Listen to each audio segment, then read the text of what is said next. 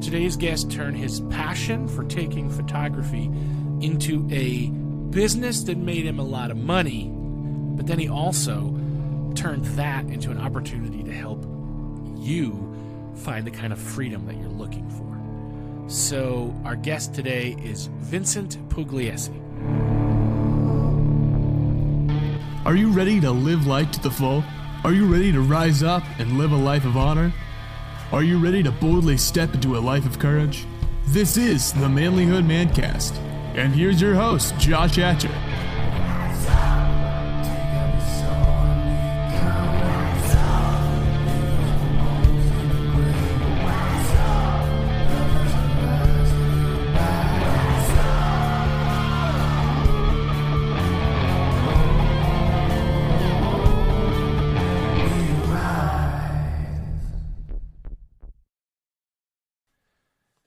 Vincent, thank you so much for being on the Manlyhood Mancast today. I really appreciate you. I appreciate that you gave us the time that you gave us and the wisdom and the insight that you gave us. And uh, if you guys want to get connected with the work that Vincent is doing, his links are in the show notes. Please let's go show some show him some love.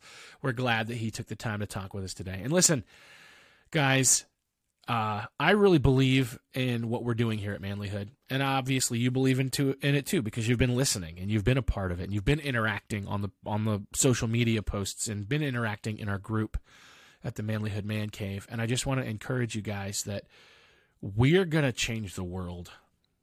This is not just a, a podcast that you listen to twice a week. This is a movement that you are now enlisted in and that you are a part of. I want to see our impact double before we turn 10 years old in May. And so I'm going to ask you a favor. I'm going to ask you to find three people that you know this podcast would benefit, and I want you to share it with them. Because chances are one of them will listen. And if one of them listens, then we have now doubled your listenership, right? So let's spread the word. So share this with somebody. If you see our social posts, like, comment, share uh, share them as well. And if you are using uh, a podcast app, leave a rating or a review. But let's help get the word out about what we're doing here at Manlyhood. I appreciate you guys. Thank you so much for listening. Thank you. Gentlemen, welcome to the Manlyhood Mancast. We are glad that you're taking the time to tune in today. We've got some great stuff for you. Today's interview uh, is gonna be well worth the listen. We'll get into it in just a minute, but before we do, I just want to encourage you guys, you matter and you matter to me and you matter to the people in your life. So, if you're feeling like quitting, if you're feeling like getting discouraged, if you're feeling like giving up, don't. Don't. Because you matter. And I'm glad that you're here. Your story isn't over and you've got a job to do. So I want you to imagine what your life is supposed to be like if it's not there yet. And then I want you to focus on what you have to do to get there. You don't have to be disappointed and discouraged and empty and void. You've got a you've got a purpose. So seek it out, brother. I believe in you. If you need help with that, you need some friends along the way, I want to encourage you to join the Manlyhood Man Cave, which is our private Facebook group. And let's talk about it. Reach out. Let's get you connected with some guys that can help you grow into what you need to be. Guys, today's guest, Vincent Pugliese, has written the book The Wealth of Connection A New Approach to Making Business Personal. And he started out as a photographer and built a successful business. And then used that to launch his life to be exactly what he wanted it to be freedom. Freedom. And uh, he's going to talk to us today about that process, about what that looks like, and about how we can build the kind of life that we want. So, without further ado, here's Vincent Pugliese. Vincent, it is great to have you on the podcast today. Thanks for coming on and talking to our guests today, man. Josh, it's my pleasure. I'm excited to do this yeah, I've been looking over the work that you do, and it seems like you're doing some good stuff. I know it's not just for men, the work that you do, but I definitely think men can get a lot out of this. Why don't you tell me a little bit about yourself and the work that you're doing? Yeah, right now it's funny because it's like when people say, "Oh, tell us about yourself," I go, "I'm kind of like a cat." So which life? Like I've had like nine lives. So do you want this version, that version? I was a professional photographer for 22 years which is what I thought I always would be. And I got to do like the coolest stuff. I was a journalist, so I'd shoot the Super Bowl, the World Series when the president would come to town. I would get assigned for it. I got to spend the day with the Dalai Lama in New York City, just hanging out with the Dalai. It's really cool stuff. And it was my passion to be a journalist and a storyteller. But it got to where I was doing it for the wrong reasons by the end. I was doing it for the attention that I got.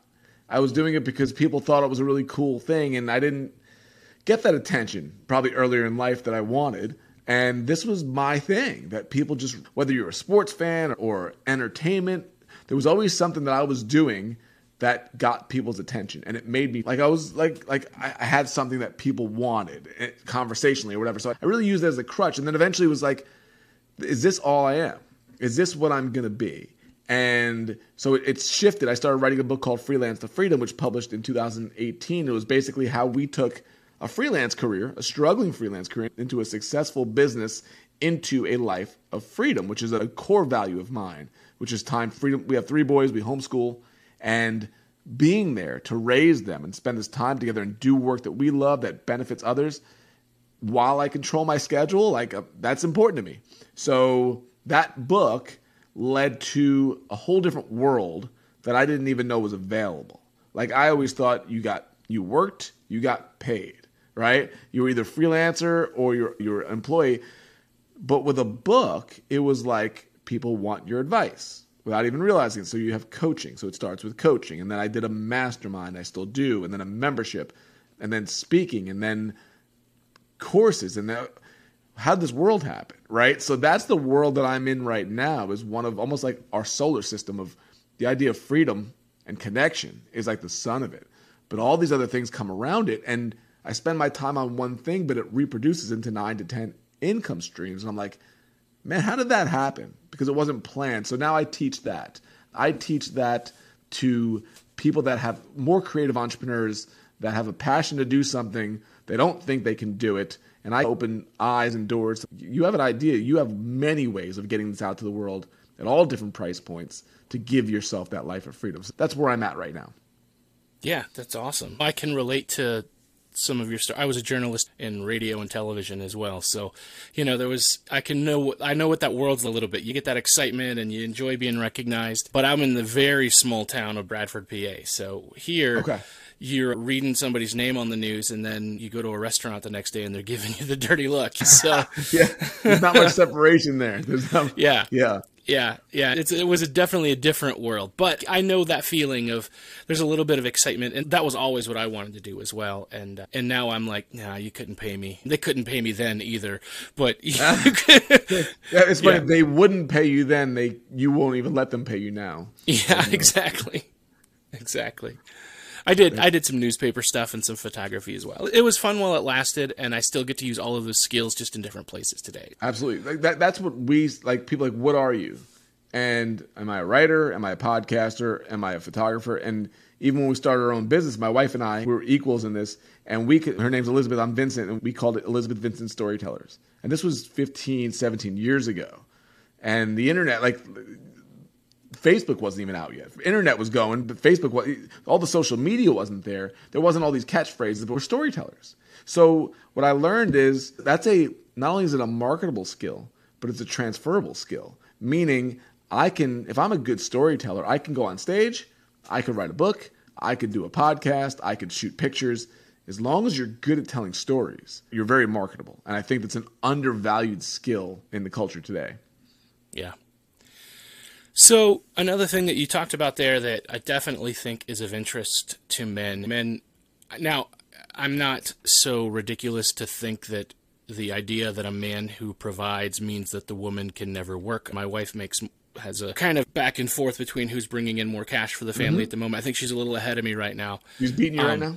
Cool. Yeah, she's a little ahead of me. That doesn't mean I'm not the not a provider, but I do think that yeah. by default men want to provide. So I think a lot about that concept that you're talking about of that multiple income stream. And uh, I think that'd be a really, I think that a lot of men may be stuck in their nine to five or, but, and they know they've got ideas, but they don't even know where to start or what that looks like. Yep. Yeah, it's. I think it's a fascinating. I love it. If I didn't get paid to do this, I would do it anyway. Because to, whether we're going to church or friends coming over, sometimes I could be a little overbearing because I get so excited about the concept because you see a potential. I can't even tell you the amount of examples that I'm talking to people and I see them in their job and they make $100,000 a year, they make $80,000 a year, and they're so skilled. And I have to explain to them if they're paying you 80 grand, that means you're probably bringing in somewhere close to 300 or 400,000 dollars for the company. Otherwise, why would they pay you? They're not paying you 80 grand for you to bring in 100 grand. It's not worth it to them with everything that goes on. You've got to have a skill in some way that's bringing them more. And when I could start letting them know if you have that lack of a security gland, like I don't have a security gland, my wife has more of one than I do, but not too bad, which allows me to take risks. Now, I don't expect anybody to be as risky as I am with it, but I'm unemployable. Like I will be fired if I had a job by 9:01 a.m. on Monday morning. I want to do things my way. I want my own freedom and an employer would not put up with me and I totally get that. And many people are the opposite. But when they start seeing the seeds of wait a second, if I can do this for this company, why can't I do a similar skill in an interest that I have on my own? And on my own, maybe even on the side for a while. Of course, it's going to be that way slowly. But the amount of people I've coaxed into a corporate job, and I'm not sure how much your audience is corporate. I'm not corporate, but they have a corporate job and they can't get out of it because they go, I'm making good money. I want to do this thing over here how do I even get there? And I talk about a thing called a bridge. Like you, we live in Florida. There's these beautiful islands, right, on the west coast, Sarasota. You don't just walk from the mainland to the island. There are bridges that get you there. So the way I like to talk about it is like you got to build a bridge to get to really where you want to go. Because people say, I don't want to do that forever. Nobody's asking you to do anything forever. What I'm asking you to do is create something to get you out of the situation that you're in, to get you on a bridge to get there. Because once you get there and you free up time and you free up money, your head clears up. And then you go, wait a second, I know what the island is. The island is me doing blah, whatever it is. And then when you have the time and the money to be able to really fund that, then you go after the dream. Most people try to go right to the dream. They don't see a correlation from their job to the money they would get as a writer or a podcaster, and they quit. So my passion is getting people from that mainland to the island. Yeah. What is what does that look like? So you obviously everybody is probably different, but I imagine there's probably some formulas that kind of apply across the board, some principles across oh, without the board, a doubt. right? Yeah, you're figuring out what your skills are. You're figuring out what your passions are. Like, what do you want to do? We don't ever ask this in school. My biggest, we homeschool our kids. One of my biggest problems with school, even when I was a kid, when I was a kid, was nobody ever asked me what I liked. And as adults, it's the same thing. Nobody's asking you what you want to do when I'm into something, Josh, I am like into it, right? My son, we have interest based learning with them. He'll read for four hours a day because I'm not telling him what to read. I'm just saying you got to read. So he read about bugs when he was four years old. Now he's got his own business at 17 years old related to bugs, where he does birthday parties and events and he helps people get over their fears. That wasn't my idea. That was his idea that we harnessed and gave him the space to do that. So when you can take your passions and your interests and your skills. And you can then say, how is this marketable in a small way? Right? How what are areas that you can go? When you start breaking that down, you go, oh, wait a second, I could do that. You start unlocking potential and even just passion, just excitement from going from defeated to they're pushed out a little bit, like excited they could do something. And that's so much of it. When you have the belief that you can do it, you will weather through the hard times because there's going to be hard times.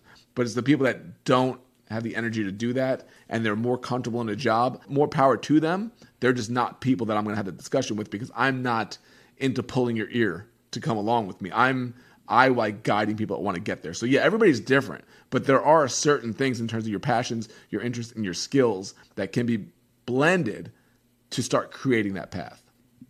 Yeah. And when we talk about skills, that's something that you can learn. So some people may say, well, I want to do this. I want to tell my story, but I'm not a writer. You can learn to be a writer. Without a doubt. I'm not a writer. I've, I have two books. I still don't consider myself a writer. I feel like I got interviewed today. Oh, we have the author on today, and I bristle at that. I'm like, am I really? I just wrote a lot of words and put them together. It turned out to be a but. But I'm not like I see authors as a different type of person. But absolutely, my whole thing was even going to our photography career. I was a beginner, right? Everybody's a beginner, and I was terrible. And I worked and I busted it. Eventually, I became an expert. I became very well paid. I could do the work that I wanted to do. I didn't have to work that much. And so what happened was what I learned, and this I use this in teaching, is I became an expert, but I was not a beginner in anything. So I got bored. And I think a lot of employees get this way. I'm really good at what I talk to a million. I'm really good at what I do. I get paid well. Doesn't challenge me. Not excited by it. And I'm, I can't give this job up because it pays well, but I'm bored. And so what I figured out with that is I, along with people that I work with, you want to be in three spots at all times. For me, and it could be your podcast, it could be your book, but I want to be always be a beginner in something. I always want to be growing something, and I always want to be an expert in something. So if I'm an expert, financially I'm probably pretty good. I'm making decent money, at least if not more. That's cool. I don't really need to be challenged as much. Now it doesn't require as much time. I'm an expert there. Growing is something that I've built that I'm passionate about bringing to the next level. This might replace my expert status. I might get rid of that thing, sell that thing, continue, but I'm growing something. But the beginner part is the most fun because the beginner part, which I always have to be, is my chance of failure. And I always have to be out there with the potential of failing at something. When I'm an expert, that chance is very low because I'm just good at it. Unless I really screw up big time, I'm not going to fail at it for the most part. But writing a book when I've never written a book, starting a podcast when I've never done that, starting a speaking career, that's frightening to some people until you can realize I need to be in all three of these categories at some point. So if you got a good job, your beginner might be I'm going to write a book. And I got to learn that world. I don't know that world, but this expert thing is funding me able to do that. But if that book can turn into speaking gigs, now the book is the thing I'm growing. I'm trying to build that. The speaking is the thing I'm beginner at. The expert thing is paying the bills. Eventually, one of those things is going to jump up to expert status, and you have the decision of saying, if I leave the job and I'm making good money speaking, but I'm only speaking 15 times a year, wow, I'm making more money speaking. I'm spending more time with my kids and my wife, my spouse, and I'm happier doing the work that I love to do. That's when it gets really fun because that's when what I call the solar system, your speaking turns into more books. Your speaking turns into coaching. Your speaking turns into courses. And you go, how in the world do I have more things on my plate now? It requires less time. I make more money and I'm less stressed.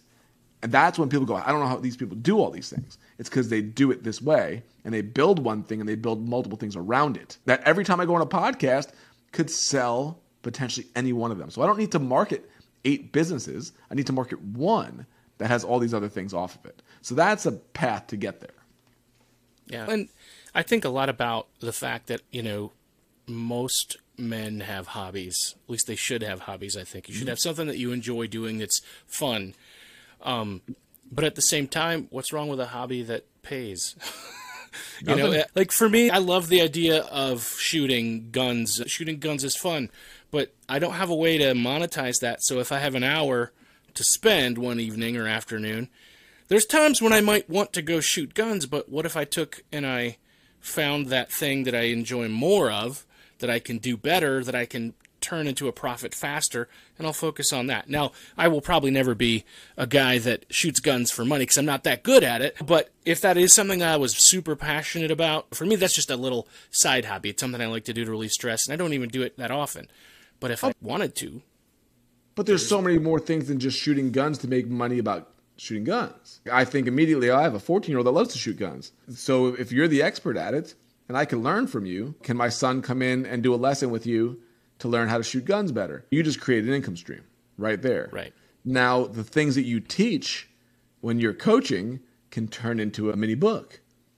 The things that you write about the book can turn into a course because some people don't want to read a book. They want to take a course. Some people want one on one. What you're looking at, I don't know if you're a sports fan at all. You a sports fan? A little bit, yeah. What's the closest team, stadium? We're probably closest to Buffalo. Okay, okay. You go to a Bills game, I've shot there many times you or a Sabres game, you don't walk in and it's fifty dollars a ticket, right? What the Bills and the Sabres and every team has figured out is now some people want to come in and spend 13 bucks and sit in the nosebleeds. Some people want to come in and spend 30 bucks and have this better access. Some people want a luxury box. Some people want box seats where they might have access to the field pregame. They've learned the same thing with one product. They're satisfying seven different customers because I don't, when I'm in the nosebleed, I'm getting a completely different experience than the person in the box by the field. That's their pregame. They're completely different products in many ways with the same game on the field. So for you, if you're learning how to shoot, teaching how to shoot guns, I could think of five, seven ways that you can earn money off of that, all while getting better at what you do. That's your expert thing, going to a beginner and then growing. And I think that's the cool thing is that I that whatever it is that you're passionate about or that you enjoy doing, there's somebody willing to pay for what you know. Always. And we don't see we here's what happens to a lot of people. I think a lot and I do this myself. I'd never pay for that. I think because I'd never pay for it, nobody else will. I'll give you an example. We used to photograph weddings. And when we got married, we didn't have a whole lot of money. So we did, and we were photographers. So we wrongfully assumed that all of our friends were there to take pictures because all of our friends are photographers. They weren't. They were there to drink and have a good time. So they weren't taking very many pictures. We didn't take the wedding photography very seriously. We didn't spend very much money, and our wedding photographs suck. They're just terrible. Our photographer, who was friends with us, I walked outside and he was drinking with our friends. I'm like, you need to be in there. Like this stuff's going on. So we blew that one because we didn't value it because we just took it for granted. Then we started getting hired and our quality of our work went up and up. And then one time we got hired and it was a big money wedding. We got big money and I couldn't believe they hired us. And then I talked to the dad and I just I didn't allude to it. I didn't want to seem like I didn't believe in myself, but I just was asking curious questions. And he and I basically talked about the cost of the wedding. And he goes, Vincent, I have one daughter. I make half a million dollars a year, mm-hmm. and I have one daughter. That she's dreamed about this since she was seven. This day, when it comes to money, I don't care. He, and he basically said to me, I could have charged twice as much. He would have hired me because we were who she wanted. And I realized immediately we're different people when it comes to being a client. I wouldn't have paid my prices, but he would have paid double. So we often don't think we because we wouldn't spend it, we wouldn't think other people would. When they're like you just said, there's always somebody willing to do it if they know who you are, if they trust you, and you do good work. If you have those relationships.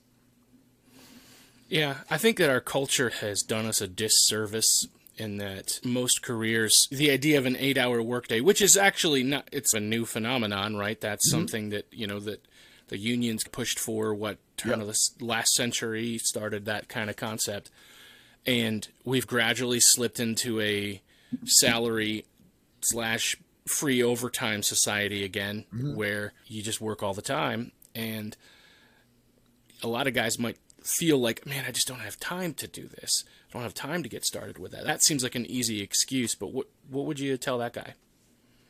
The time the time is the key. I think saying that out loud and then thinking about that is the key. I have a mastermind that I run, and we had a call this morning, and I said, I asked them a question, and I said, I did this assessment for myself. The top three things that money brings to my life, and I asked them what it was to them, and for me, it's time it is freedom of location. Moving to Florida here with sunshine has done more for my happiness because of the sun. That's just how I'm wired. And then quality food. Those are three things, right? I want to live a healthy life. I enjoy it. So you have to figure out what your three are. What was interesting is these are all entrepreneurs in my group. Every one of them had time as number one or number two in terms of what money does for them, meaning it frees up time. So having your own business frees that up. It's the employee. This is the hardest part because when you get into that rabbit trail that you just talked about, we push you into this full-time work. School does this from the very the bus is going to show up and you're going to get on that bus. You don't have a choice, young man, young woman. You're getting on that bus. You're going to be there till four o'clock. You're going to get on the bus and go home. And we've trained kids from a young age that this is how life works. So when they go out into the real world, the idea of running their own thing is so frightening because they're used to the security of a bus coming, people telling them what to do. People, when a bell rings, I don't care how great your work is, you're going to stop doing that work and you're going to go do some other work that might be meaningless. We've trained kids for years to do this. People aren't naturally not entrepreneurial. They've been trained from a young age to not be entrepreneurial so they can go be good little employees for the owners of the businesses. That's what needs to change is the belief in yourself that I have a skill that I can take that chance and I need to free up that time because when I free up that time and I could do work in one day, that's all the work I need for the week. Guess what? It's easy to write a book when you have four extra days in the week to do what you want to do. But most people never get that time. It's not the money. They don't get the time and they will unless they change it they will be stuck in that for a long time. Yeah.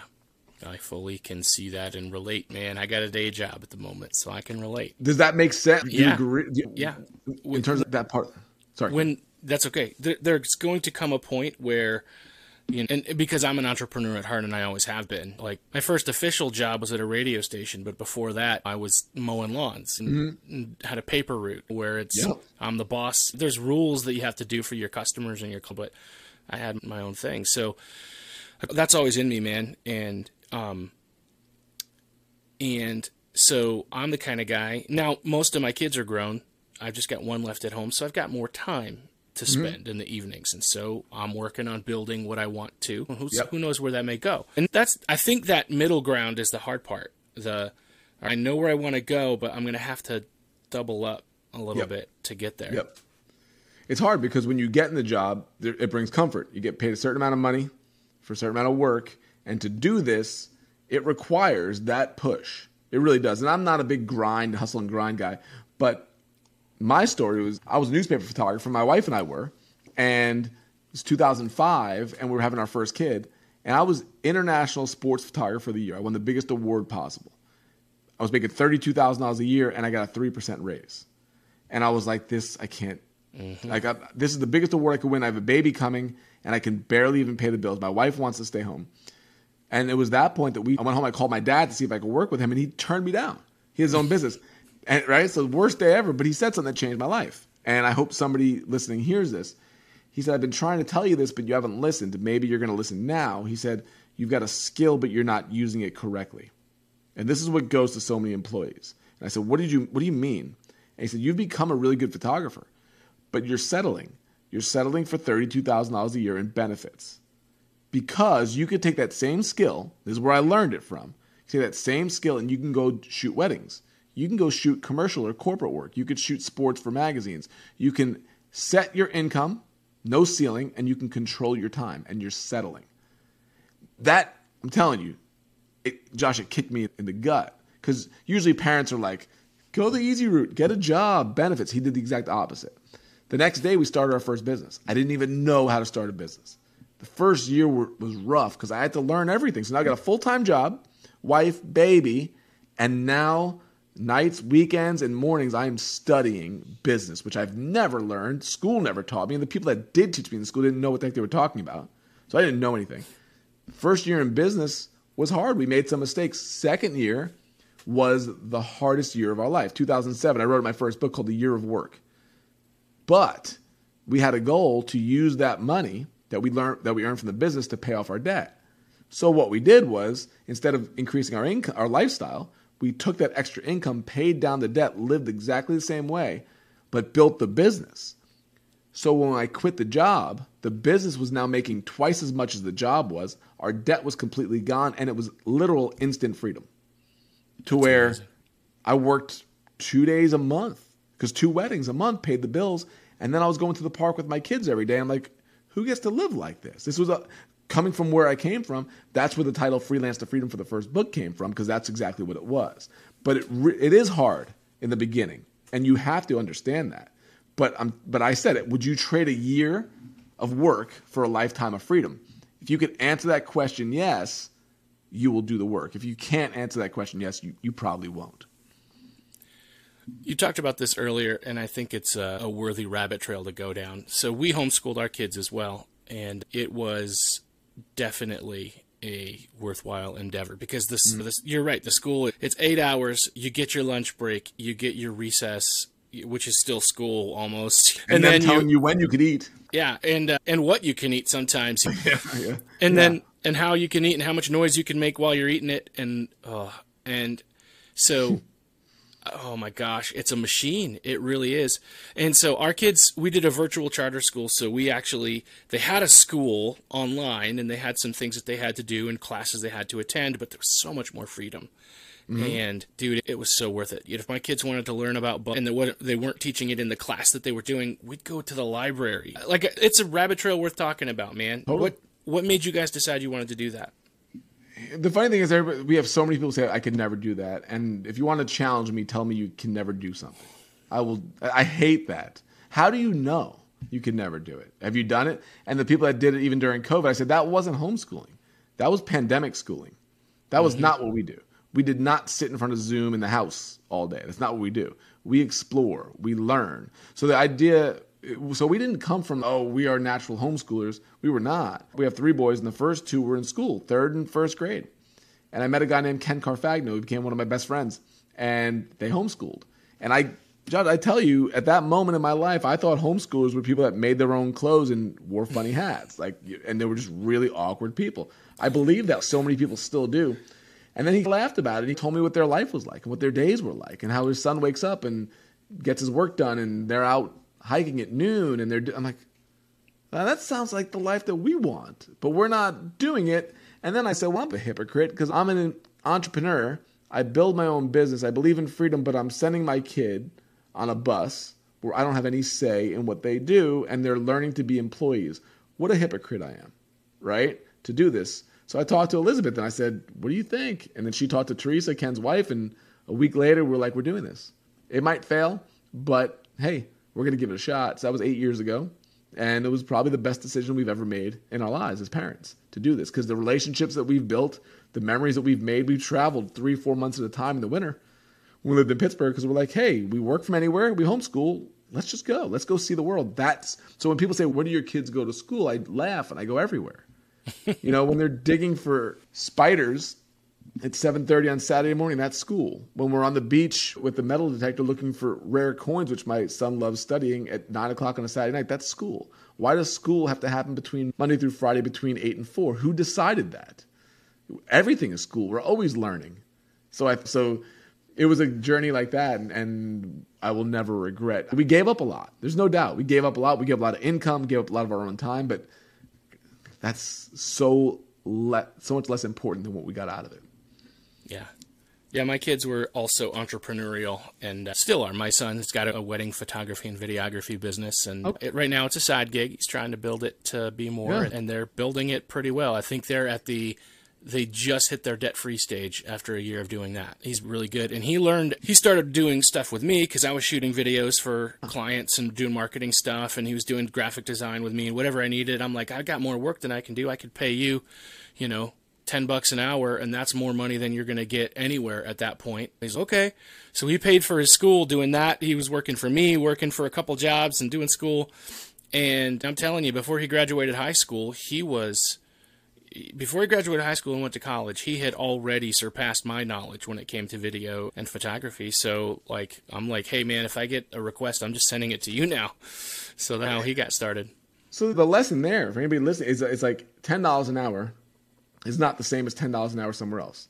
Ten dollars an hour at Chick Fil A, not nothing against Chick Fil A, love their sandwiches, but ten dollars an hour there, maybe you're learning leadership, maybe I don't know, but literally he's learning a skill that he could turn to a business and get referrals from you and then take that $10 an hour and turn it into a job that makes you debt free and eventually is going to be a full-time income on his own terms that's huge. Congratulations. Yeah, and he learned all the other skills as well that I that he learned marketing, he learned graphic design, he learned how to build a website, and so you know all the stuff that he needed to promote that business. And yeah, he went to college, and I think he was like me when he was in college. He was like, "Why am I paying this money to learn something I've already been doing?" oh, that's a whole nother conversation. You want to talk college? A whole nother conversation. Yeah, yeah. I agree. That's wonderful. Yeah. And my youngest, she's 17. She is now officially. She a couple years ago we decided to go ahead and let her. She wanted to go to the high school, and we said okay. Yeah. So she's getting ready to do her senior year, but she's got a business, and she was making really good money. She had a couple of jobs and realized that they just weren't for her, and she's like, I like doing this. She wanted to be a nurse. That was what she was going to. You know, she's mm-hmm. taking the nursing Votech at the school and she's like, This is what I want to do. And now she gets home during the pandemic, all this stuff happened, and she's back to school. She realized, I like doing my business. This is what I'm mm. going to do for the rest of my life. So she's What's all really in. cool. What's really cool is I think young kids now have so many more opportunities than we did. You got the phone, you got the computer, you could design your own stuff. When I came out of high school, it's like you hand a paper application to a manager and you hope they call you back. There wasn't these opportunities. I'm so excited for our kids, for your kids, because I think they see this world that we know, and they want that world now as opposed to going to a job that, that is soulless for 15 years and then with a spouse and kids and a mortgage having to figure out. That's a hard time to do it. So I- I think the future is bright in that way. If they can financially get their stuff together, it's sad how little about finances people know or are taught. I just posted on social media today that the average millennial, not even including house, has $100,000 in debt. Hmm. The average. That's a recipe for disaster. And where did we learn this from? Financial education was not there. So no matter how much you have an entrepreneurial spirit, if you don't have your money together, you can't out earn your money stupidity. We need to get that straight. And that's going to be the next challenge, I think. Yeah, I think most people are even starting out with almost that much debt in student loan debt, and that's probably not even counted in that figure of how much debt they're in. I think student loans probably takes up a bunch of that, but that's the whole thing. It's like Yeah. we got to seriously ask ourselves: Is this stuff is this worth it anymore? Like it was in the seventies and eighties? Because if think about it, a millennial, there are forty year olds that are millennials now. If you have hundred thousand dollars or close to it in student loan debt, you have to ask yourself: Was that not only was the degree worth it, but really think about this because if it was worth it in any way, wouldn't the income from the job that you got from your degree have paid you well enough to not have student loan debt? There's so many issues there, and parents are still in the fog from their years of college being important that they still think it is. And I- yeah, I get it. If you're an engineer, if you're a doctor, yes. Sure. But for 75% of the people going, no, it's not. And I think there's a day of reckoning coming with it because it can't sustain like this forever. And the other bottom line is we always still need workers. There's a sawmill that needs somebody to work and cut the boards. I think of Pa Ingalls on Little House on the Prairie. My daughter was watching that when I stopped by her house and saw my grandbaby today. They were watching Little House on the Prairie. And Pa Ingalls is working the farm. And then when he needs a little extra cash, he goes and he works at the mill, and then the, that becomes his job. And then the farm was on the side, but he was happy and he was free. And if he needed to take a day off to focus on the farm, whatever the sawmill guy, Mr. Olson, I think he was okay, with that. yeah. Of course. And there's always, I don't think there's ever even going to be a problem with that. There's always going to be people that are not entrepreneurial. But if, but you said you have that spirit. I have that spirit. I think more people have that spirit early, and I think it gets beaten out of them. Mm-hmm. Curiosity gets beaten out of them early in school, and they think they're not. They think they're employees. But when if people studied the school system and saw that it was literally developed to create employees, they would question them saying that. Horace Mann, who did this in Germany in the 1800s, they set the school system up, which we copied, to literally say, here's how we create good little employees we can pat them on the head and tell them what to do. It was mm-hmm. not built for regular for careers the way we would think. So we think I'm never I'm not entrepreneurial. No, you were trained not to be entrepreneurial. And I think if people could see that, maybe they can reconsider a little bit. I think that's just the thing. Like most jobs that have a nine to five, if I think about my, even my day job, if they were run with the kind of efficiency and ownership that and leadership that needed to happen, I think that you w- it wouldn't be a nine to five. It wouldn't mm-hmm. take eight hours to get the work done, and and I think that's part of the problem is we've just created this culture that keeps everybody. I'll give you an example. A guy that was in our mastermind, he was one of the, he was one of the few employees, full time employees, and he would call me with all these little things. And I said, Nick, I said, what are you doing? I said, I got I don't have time for all these little conversations. I'm doing stuff. And I, finally, I got tired of it because it's, he can go on and on. And he finally realized, wow, you guys are all entrepreneurs. You come in, you get stuff done, you move on to the next thing. He goes, I'm so used to the water cooler mentality of I'm getting paid and I'm here till five o'clock, so I can chit chat and I can do whatever. And he's pulling me into that world. And I'm like, listen, I want to be efficient with my work so I can go to the beach with my kids. I'm not scheduled here till 5 p.m. I get my stuff done, I move. He had no options. So had, their option was just to talk and to chat. You're not pulling me into that world. And he saw it before I did. I said, what are we doing this for? He's so used to just that environment and the wasted time that comes with it. So I think you're right. I think it's inefficient in a lot of ways. And if it was run more entrepreneurially, it would be better for everybody and it would be more profitable. Uh, some of the evidence, if we if we relate that, we go back to the kids. When my kids were doing school, like I said, it was a virtual charter school, so it was like pandemic school before pandemic. But they had a certain amount of work they had to get done, and most days they were done by one o'clock. Mm-hmm. Because they could do stuff at they're given their assignments, they got their lesson, they could work at their own pace. And if you can work faster, then you don't need to waste all that time. I had a job one time where, dude, I got like I had to do order entry and I figured out how to double up on things and how to save keystrokes and write macros and all this stuff just because it was so boring. And I got to the place where I was doing about a hundred times the orders that the other people were doing wow. because I had worked out the system. And yeah, they shut it down. They're like, "No, you can't do this." oh, yeah, yeah, I get it. So, what else for the men that are listening that are definitely entrepreneurial that, that are listening to this and they're like aching inside because this is they're like yes i'm all in i need to know what else do they need to know to make this happen how do you make it your lifestyle what i learned i learned this in photography what i would do is i didn't know anybody in the photography world so what i did was i bought tickets to the cheapest tickets to baseball games in new york where i lived and i snuck down to the front row i figured out the security guards patterns that's how passionate i was and I was in the front row, and I figured out where the photographers were. I saw their photo next to the dugout, and I started asking them questions. I started, what film do you use? What cameras? What should I be looking at? What could I afford? Who do you work for? Who's your editor? This was nine innings. In between innings, I would ask him questions. I annoyed the crap out of him, but it was, you know, it was so valuable, and I made some really good friends. Those led to my first internships. One associated to the National Hockey League, and then one. Then I started working for the World Wrestling Federation back in the heyday, the attitude era. I, I that's a whole nother conversation we could have about that world because that was wild. but that led to my career, then shooting the, all this stuff, all the connections that came from it. And what I learned is the people that I surround myself with are the ones that gave me the information and gave me the connections. So my whole thing is, and it's what we do for a living, is you've got to get around people that are doing this because we have people join our group and they're successful in their business, but they're lonely because what they've learned is even entrepreneurially, you're working from home. Most people don't get you. Your brother in law doesn't get you. He's got a job. Your mother doesn't understand what you do. You're a podcaster. What does that even mean? Whatever it is. And you're kind of like, well, I'm doing my dream life, but nobody gets it.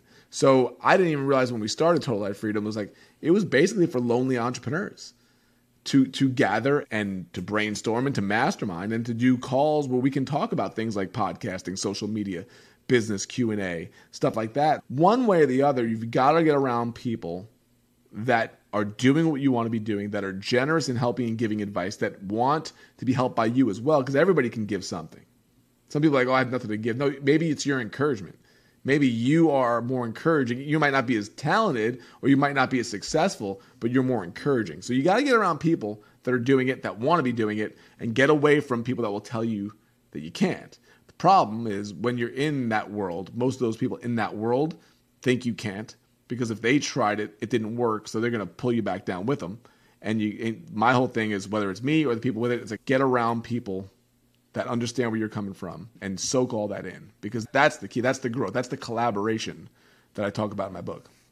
Yeah, and that that makes me think a lot about the, that book, the second book that you've written about connection. And mm-hmm. uh, tell me more about about that. How important is that connection? and what other ways do we connect? It's everything. I don't do business well in some ways. Like we don't have great lead magnets and funnels and uh, website optimization. I never. I pay attention to relationships and connections and through that, with doing other things wrong, all the doors kept opening. All the opportunities kept happening because I stayed in touch with people. I, I helped people. I connected them together. And then when things opened up, whatever one, one way or the other, I put out a book and they all promote it. They all tell their friends about it. I have 100 reviews on Amazon on both of my books without any type of marketing campaign, 150 reviews. The mastermind sold out. We did an online sports course, sports photography, made, what was it $32,000 in a day $54,000 in a week. And that was all through a collaboration. It was not through anything else. So for me, the idea of connection is everything. And what I learned is most people do it wrong, meaning creatives, they will create something, they'll do a podcast or they'll write a book They'll start a do a service, and then they'll blast it out there. They'll tell everybody. They'll annoy everybody with it. And then you need to collaborate with people. Like you need to get around influencers and pod. They need to talk about it. So then they go and they say, "Hey, Josh, I want to be on your show," and you're like, "I don't even know who you are, right? I don't even know you." It, relationships build these things, connections build these things. So they go to connect, and, but they go connect in a very selfish way. How can I get what I want? And you see this in this world a lot. My goal with this book is to make the entrepreneur world less selfish because there's a lot of selfishness in it. So what I figured out as the foundation of it is your character, the trust that you give, the trust that you build, your generous goals over your selfish goals. Meaning, how do I make this interview more valuable to Josh than it is for me. Because if it is, I'll get whatever I need. Things will happen from it. But whole thing is, how am I making generous goals that are win win win for everybody? Not about, hey, how do I scam somebody into buying my crap? Like, it's not what it's about. A lot of people do that. When you have your character and you have curiosity, you're always asking questions. You're always wondering how you can improve. You're always wondering what other people need, what you can help them with. When you have character and curiosity, it's the foundation. That leads to connection, right? You go backwards. Then, connection, here's the fun part, leads to collaboration. When you have great connections, people invite you onto their platform. They bring you onto stage with them. They share your work. They promote your stuff. So every time you create something, which is the last thing, you have a team behind you that want to help you. So I don't worry about it because I have great connections and collaborations that when we put the next thing out, it works because people are willing to help but it's only because it's built that way and not the selfish way backwards. That's what the book is about. Yeah, I definitely feel that way with what I'm doing with manlyhood. Is that everybody that I interview, I feel I'll be talking. Oh, he's my friend. I just talk about all of the people that I interview as my friend because I that's how I think of you guys. yeah, exactly. and I may not have known you before the interview, but we spent an hour together and I got friends. to know you, and now we're friends. And so when I'm doing my thing and uh, mentions hey, I've really been wanting to launch my business and I don't even know where to start or I need some help getting a feel for how to do this. I know who to send them to. yeah, exactly. But, I'm sorry, go ahead. I was going to say that's the joy about about connecting is that if you treat people like you want to be treated and you operate with integrity, doors open. Doors open. And I'm grateful, right? Like you send somebody to me for our group and they're a great member of it. I'm like, I'll always remember your name every time I see their face, right? I think right now MJ James connected us for this. Mm-hmm. I didn't know who, like that is somebody that brings people together. And now I have a new friend from it because she went out of her way to do that. And you become that type of person that does that for others. You lift both people up that are in your network, which invariably lifts you up because your network gets stronger. As opposed to competition, we're thinking collaboration. That's the way this world works. So when you come in selfishly, you might do well for a little while, and even if you do well for a long while, you will not have a good reputation within the world. And it's just not the way to do it anymore. It's funny because when you walk into the room and you're about collaboration rather than competition, the people who are into competition don't know what to do with you. They don't. You're absolutely right. You're, it's and you and the more you understand that, the more you see it happening with where most people wouldn't even see it, you almost have spider sense about it. You can sense by the way they ask questions, by the way they interact, the way they're trying to sell you. I'm not trying to sell anybody. I don't want to sell anybody. I want people that I work with that I know that are known from other people that I can trust because especially with a community, you let the wrong people in, they can destroy it. So I'm very careful. Everybody's vetted. I don't you can't just you can't even go to our website right now and sign up. You can go and apply. Because you're not, I'm not letting my brother-in-law into my community. He doesn't belong there. He does not belong there. So if I can have the conversations, okay, make an offer, we come in, that protects the group. And that's what that's all about because those people are the most important thing. And if I muddy that water because of money and because of higher numbers, I've ruined the main thing that I wanted to create. I've got some questions for you, Vince. I like to ask all my guests these questions, and yep. I think it has made a, a, very interesting segment. One of these days, I might stitch them all together and make one long episode, of the compilation cool. of some of these questions. But the first one is this: What does it take to be a man? It's a great question because you can go any direction with it. I'm gonna I'm gonna repeat myself. I really think it's character. I've had years, my early years of not having character and you think you're a man, right? What does that even mean? Is that how strong you are? Is that how tough you are? No, I think it's I think it's character. I think it's having integrity. I think that's how you have great marriages. I think that's how you raise great kids. I think it's how you have solid friendships. I think it's how I wrote a story in my book about a guy named Scott Bainan, who was our mechanic, and he was an amazing guy, and he died unexpectedly. And we went to his funeral. How many people go to the funeral of a mechanic, right? But he was so important to our family. And I went there, and I heard all these people telling stories about Scott. And I said to his son, I said, Man, I really thought we were special. And he goes, You were special. But he felt that way about everybody. He made everybody feel like they were the only ones. So Scott dies, auto mechanic in Bethel Park, Pennsylvania. Business wise, he's never going to be remembered like Elon Musk, whatever. It doesn't matter. He's remembered because of his character, because who he was as a person. That lives on. People remember that. And that's, to me, that's what being a man is. And I'm every day striving to be better at that. Mm. Excellent answer. So let's say that we can suspend the laws of space and time, and you get to walk into the room and see ten-year-old Vincent. Oh, what do you want to tell pain him? that kid was. I know. That's the way I feel about ten-year-old Josh too. What would you tell him? Oh my goodness. Isn't this a back to the future moment? If I tell him something, is it going to screw everything up and then everything else changes? If that's the case, I don't want to say anything because I like right. all the mistakes that he made. I wrote in my book, Bad Choices Make Great Stories. And in both of my books, it's like there's a lot of embarrassing stuff in there because I did a lot of wrong things. The one thing I would tell him is this when you're turning into the left lane when you're 17 and you're not paying attention and you're not looking into the mirror, don't turn too soon. Because if I would have turned a second too soon, that 18 wheeler that came barreling towards me would have ended everything right then. I turned just in time that he hit the front. I got flown into another tractor trailer. The only kid in history that got sandwiched by two tractor trailers and still survived by it, survived from it. So just don't make that turn a little bit more. Everything else, all the other mistakes you made, live with them, learn from them, tell the stories, don't be embarrassed by them, and keep getting better. Awesome. I think that's excellent.